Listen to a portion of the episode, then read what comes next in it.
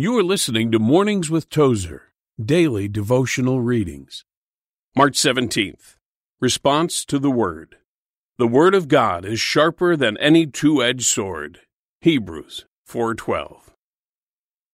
Men and women who read and study the Scriptures for their literary beauty alone have missed the whole purpose for which they were given. God's Word is not to be enjoyed as one might enjoy a Beethoven symphony or a poem by Wordsworth. The reason? The Bible demands immediate action, faith, surrender, committal. Until it has secured these, it has done nothing positive for the reader, but it has increased his responsibility and deepened the judgment that must follow.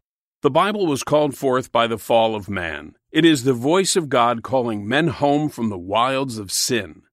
It is a roadmap for returning prodigals. It is instruction in righteousness, light and darkness, information about God and man and life and death and heaven and hell.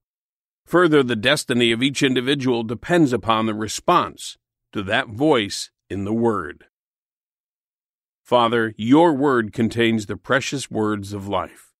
I pray today that the Word of God will be proclaimed faithfully and effectively to people of every language, tribe, and nation. You've been listening to the Mornings with Tozer podcast.